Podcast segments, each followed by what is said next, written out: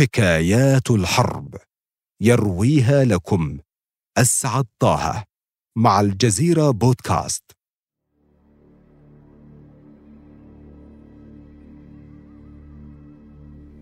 قال لي تحكي عبراني؟ قلت لا. قال تحاربوننا؟ نحن الذين قتلنا كينيدي. ثم لوح بقبضته في الهواء. مزق سترتي. كانت ملطخة بالدماء. ولم يكن يمكنني خلعها لأن ذراعي الأيمن عاجز عن الحركة. ربط كتفي برباط من شاش أسمر اللون. هدأت أعصابي قليلا وبدأت أرى املا في الحياة.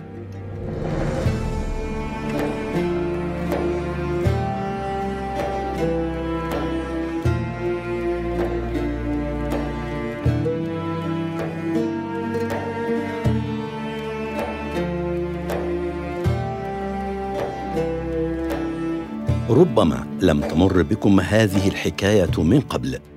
إليكم ما جرى.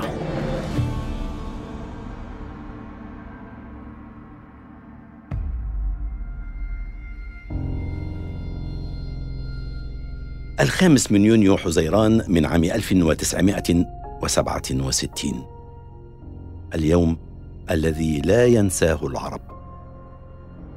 كانت الساعة على وشك التاسعة صباحاً. طائرات الكيان الصهيوني تغير بضراوة على سلاح الجو المصري لتدمر 90% منه وتستهل بذلك ما سمي لاحقا بالنكسة.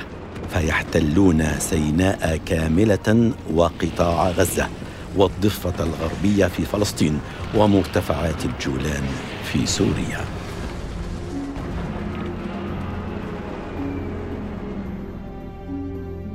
الحقيقة. لم تكن تلك بداية الحكاية.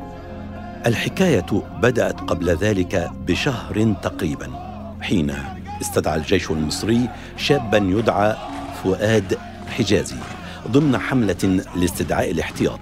فؤاد يلحق بفصيلة الإشارة في كتيبة المشاة المتمركزة في مدينة العريش شمال سيناء. هو سعيد بهذا الاستدعاء فقد حاول أن يرمي برميه ضد العدو حين تعرضت مصر للعدوان الثلاثي عام 1956 فتوجه إلى بورسعيد مع مجموعة من الفدائيين للدفاع عن المدينة لكنهم وصلوا متأخرين بعد أن سبقهم البريطانيون. فتوجه مع رفاقه إلى مدينة القنطرة غرب ضمن محافظة الإسماعيلية. وهناك اندمجوا وسط الأهالي لترتيب الدفاع والمقاومة إذا ما تقدم البريطانيون. لكن وقتها تم وقف إطلاق النار وعاد فؤاد حجازي من دون أن يحظى بشرف الدفاع عن الوطن إلى مسقط رأسه في المنصورة التي ولد فيها في الثامن من ديسمبر كانون الأول من عام 1938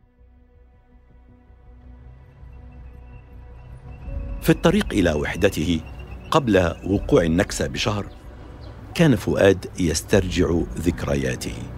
لقد التحق بكلية الحقوق في جامعة القاهرة لكنه فصل منها عام 1959 بعد أن اعتقل بسبب نشاطه السياسي وقضى أيام الاعتقال متنقلا بين سجن الواحات وسجن القناطر. ثم اعتقل ثانية في عام 1971 وزج به هذه المرة في سجن القلعة وبالتأكيد لأسباب سياسية. ثم خرج بعد أربعة أشهر. ومع انتفاضة يناير الشهيرة عام 1977 يعتقل للمرة الثالثة ويمضي شهرين في سجن القلعة. يصل فؤاد إلى وحدته.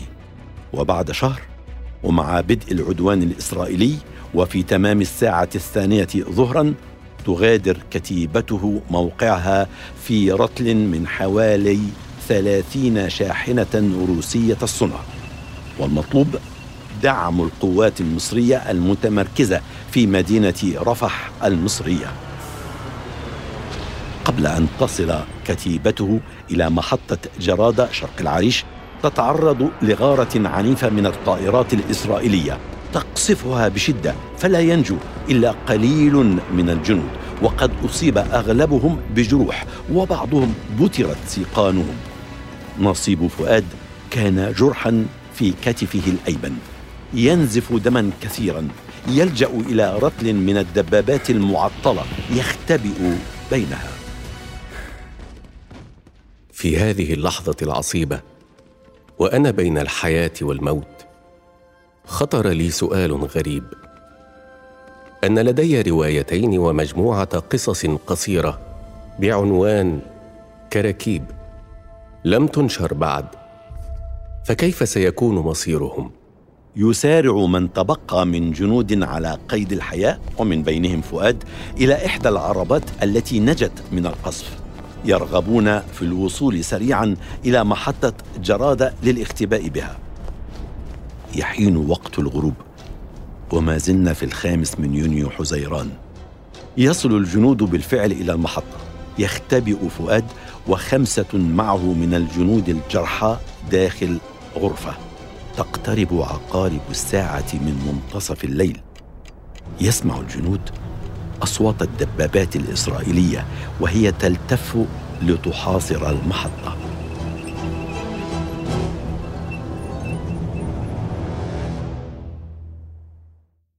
طوال الليل أسمع قصف المدافع وحركة الجنود الإسرائيليين فوق سطح الحجرة التي نرقد داخلها وأتوقع النهاية بين لحظة وأخرى.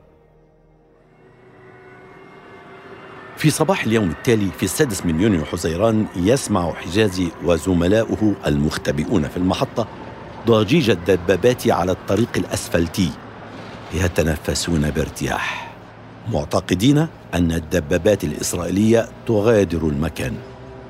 لكن فجأة يسمعون صوت عربة مدرعة ثم وقع أحذية ثقيلة تقفز منها وترتطم بالأرض. يلي ذلك صوت إطلاق الرشاشات ثم يقتحم جنود العدو المحطة بالكامل. يقتلون الجنود المصريين المصابين بجروح خطيرة يقتادون البقية إلى الأسر. بطل حكايتنا الكاتب فؤاد حجازي كان من بين الذين وقعوا في الأسر.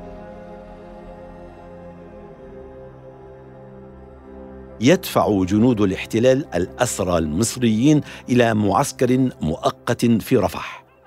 يسألون الجنود المصريين إن كان بينهم ضباط والجنود ينفون تماما فيضربونهم بمقابض الرشاشات في أماكن جراحهم يعلم المصريون أن القبض على ضابط منهم يعني قتله لا محالة والمشهد بلا شك مرعب. مرعب. مأسورون من أماكن شتى. وجوه وأيد ملطخة بسواد. ودماء متخثرة. ضلوع محطمة. نفوس ذاهلة.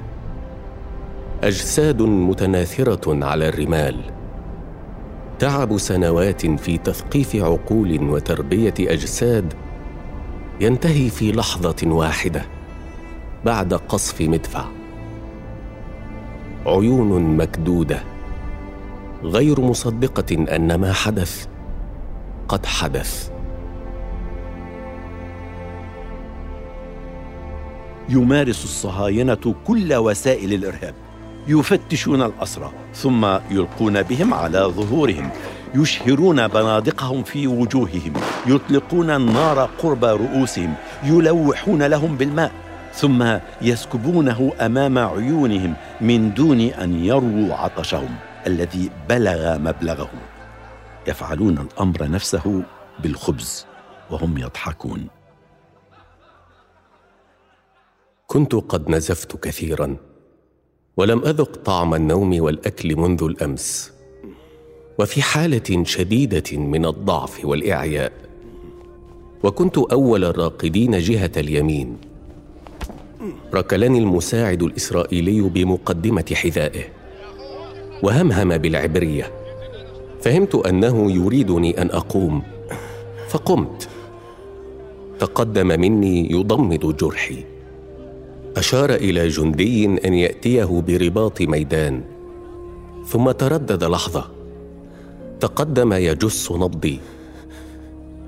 مرت دقيقة. خلتها دهرا. كنت أعلم أنهم يقتلون ذوي الجروح الخطرة. تمنيت من الله في هذه اللحظات بكل ذرة في كياني أن يكون نبضي قويا ويبدو أن قلبي لم يخذلني. ربما لحلاوة الروح وربما لأن المساعد كان في عجلة من أمره. قال لي تحكي عبراني. قلت لا قال. تحاربوننا. نحن الذين قتلنا كينيدي. ثم لوح بقبضته في الهواء. مزق سترتي. كانت ملطخة بالدماء. ولم يكن يمكنني خلعها لأن ذراعي الأيمن عاجز عن الحركة. ربط كتفي برباط من شاش أسمر اللون. هدأت أعصابي قليلا. وبدأت أرى املا في الحياة. في صباح اليوم الثالث أي في السابع من يونيو حزيران يجمع الإسرائيليون الأسرى ويزجون بهم في حافلات. تمر القافلة بمستوطنة إسرائيلية. تخرج النساء والأطفال يقذفون الأسرى بالحجارة ويبصقون عليهم. تصل الحافلات إلى معسكر مؤقت وبعد يومين يقتادهم الإسرائيليون إلى غزة. وفي صباح التاسع من يونيو حزيران يزج بهم في حافلات يربطون في مقاعدها يصلون إلى مدينة المجدل واحدة من أكبر وأقدم مدن فلسطين التاريخية. يجد فؤاد جنودا مصريين آخرين تم أسرهم من بئر السبع يحكون له بالهمس. عما لاقوه. لقد جردوهم من ملابسهم استجوبوهم. أطلقوا النار على من لم تعجبهم إجابته. يأمر الإسرائيليون الأسرى بخلع أحذيتهم وركوب قطار بضائع يتكومون فيه. تغلق عليهم العربات بأقفال من الخارج. يظل القطار ساكنا وهم مكدسون بداخله. كنت في هذه الأثناء قد زحفت إلى جانب من العربة. أحمي كتفي الجريح من عنف التموجات.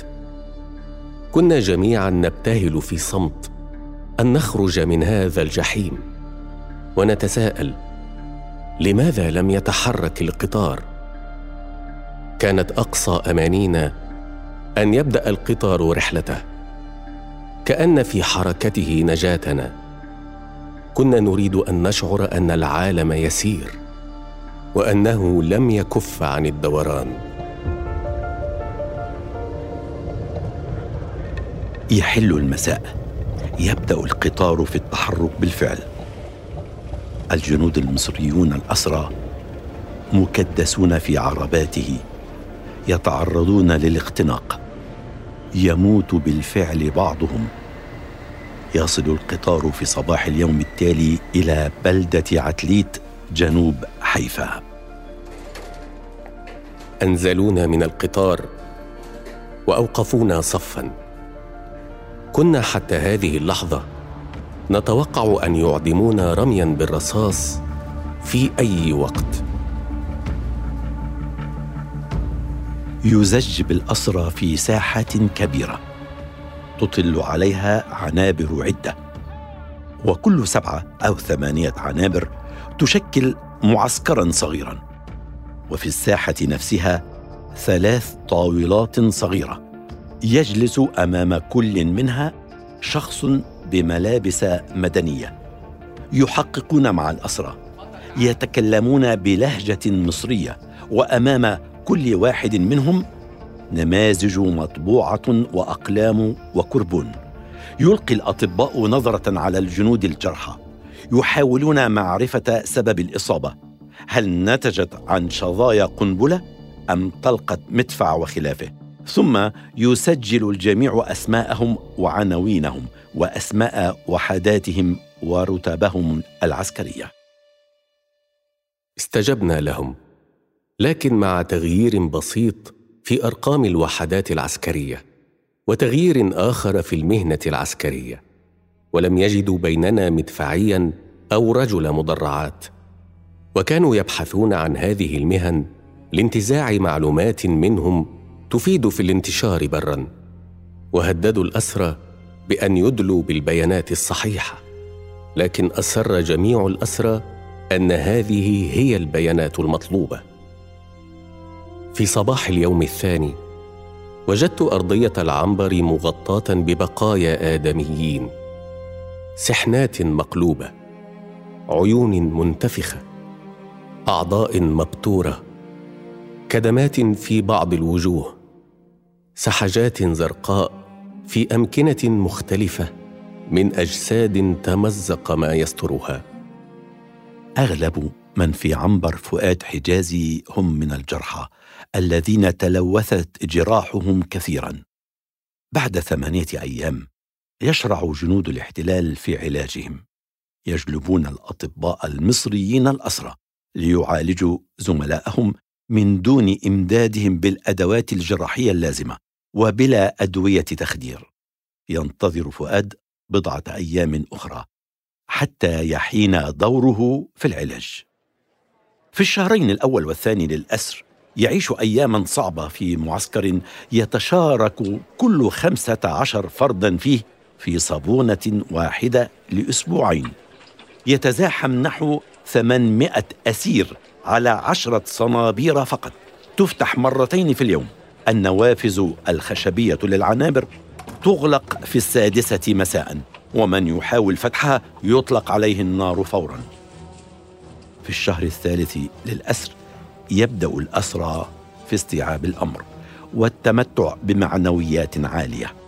في الشهر الرابع يصبح فؤاد حجازي وزملاؤه على دراية بكيفية التعامل مع الإسرائيليين.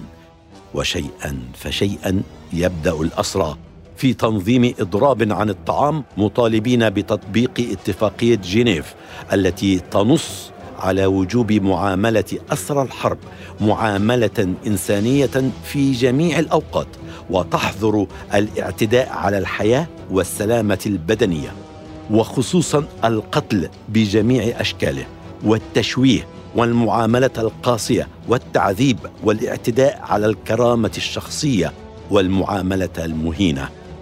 يقابل الإسرائيليون الأمر بالقمع والتهديدات. وبإطلاق الرصاص فوق رؤوس الأسرى. ورغم ذلك يصر الكاتب أن يمارس دوره حتى في أقصى الظروف. يسرق الأقلام من الحراس. وعلى أكياس الأسمنت الورقية يشرع في تسجيل ما عاصره من بطولات فردية. وينجح في تهريبها لاحقا. فؤاد حجازي كان كاتب الأسرى بامتياز. اصطاد أحد الأسرى كلبا بجوار الأسلاك الشائكة. عصبوا له عينيه وكتبوا عليه موشي ديان وقص أحد الأسرى قطعة صغيرة من ذيله. فانطلق يعوي وسط هتافات الأسرى. وقد رسموا النجمة الإسرائيلية على فانيلة بيضاء لأحدهم وأحرقوها. أعلنت حالة الطوارئ في السجن. وأحاطت المدرعات المكان. حمل الأسرى حجارة كسروها من الأرضيات ودخلوا عنابرهم وأقاموا بها متاريسهم على نوافذ العنابر وهم يحضرون أنفسهم للمعركة. وأطلق الإسرائيليون النار على العنابر. في الشهر الخامس من الأسر تصل هدايا للأسرى من الحكومة المصرية. لكل أسير صندوق من الكرتون يحتوي على بيجامة وغيارين داخليين وزجاجة عطر وماكينة حلاقة وأمواس وشبشب وفوطة وعلبة بسكويت محشو بالعجوة وصندوق سجائر وقطعتين من الصابون وعلبة بودرة وعلبة مربى وعلبة من عصير الفاكهة. ما كان يهمنا أن مصر تذكرتنا. ومما زاد من سعادتنا تأكدنا أن الهدية أرسلت عقب أسرنا مباشرة وأن تأخير وصولها إلينا كان من الإسرائيليين. ووجدنا بطاقات صغيرة عليها تمنيات طيبة لنا ومسجل عليها تاريخ إرسالها. ليالي الأسر طويلة ومؤلمة تخففها الأحاديث الطويلة وصناديق الذكريات التي تفتح عن آخرها. وشيء من الغناء وبعض النكات. يلا بينا نملى ونحلف لبن الجاموس شمس آخر النهار الدافئة تشطف الجبل من أدران النهار.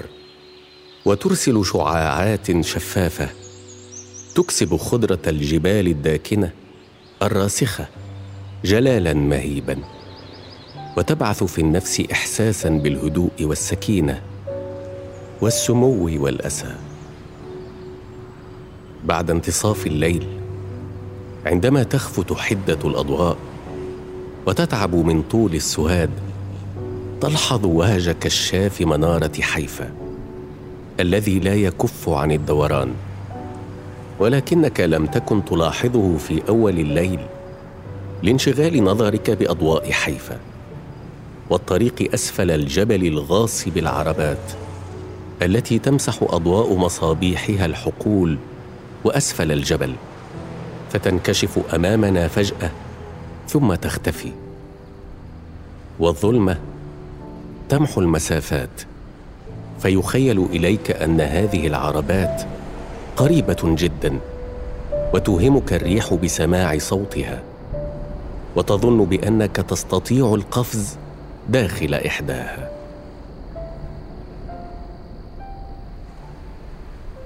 يحين شهر أكتوبر تشرين الأول ويحل الشتاء معه. والجنود المصريون ما يزالون في الأسر. لا يطمئنهم سوى أن الإسرائيليين أطلقوا سراح زملائهم من الأسرى المدنيين من أهل سيناء. في الشهر السابع من الأسر وتحديدا في ديسمبر كانون الأول من عام 1967 يحل شهر رمضان على فؤاد حجازي وزملائه وهم في الأسر. تصلهم من جديد هدايا من مصر من مدارس ومنظمات يقرر الأسرى توزيعها بالقرعة. وكان من نصيب فؤاد حجازي منديل عليه كلمات من تلميذة في الإعدادية. من كفر الزيات كتبت أخي العزيز نحن معك بأرواحنا. وأهلك هم وأهلك هم أهلنا. وإخوتك هم إخوتنا ونتمنى لك عودة سعيدة للوطن بإذن الله.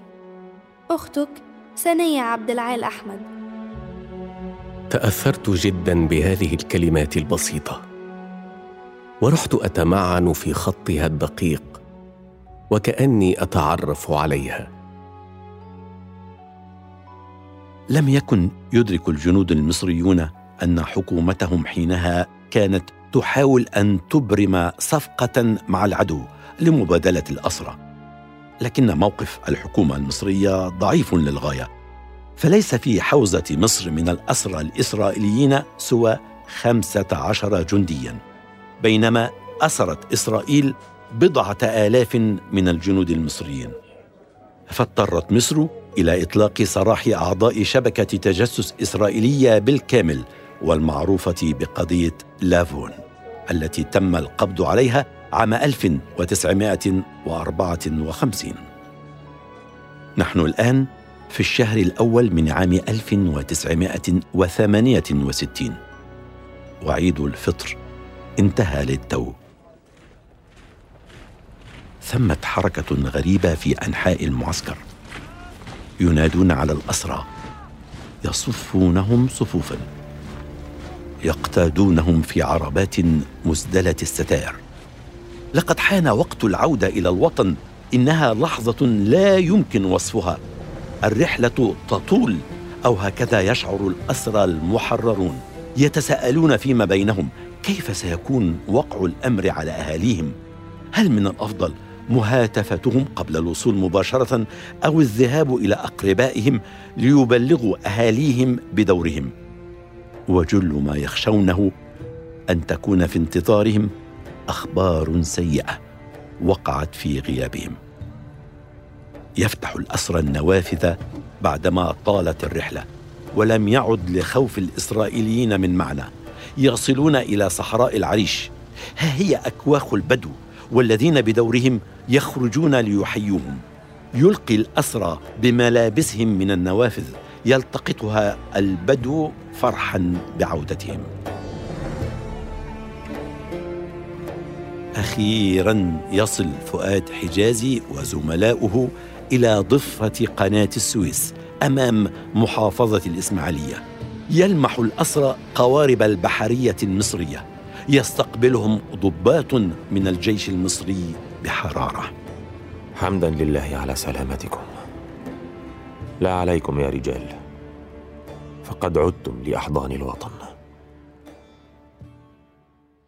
يربتون على أكتافهم يستقلون القوارب ويعبرون إلى الضفة الأخرى والدموع تملأ عيونهم بعد غياب في الأسر ثمانية اشهر أول ما يفعله فؤاد حجازي بعد أن يسترد حريته أن يسجل تجربته المؤلمة في كتاب بعنوان الأسرى يقيمون المتاريس. يروي فيها تجربة الأسر.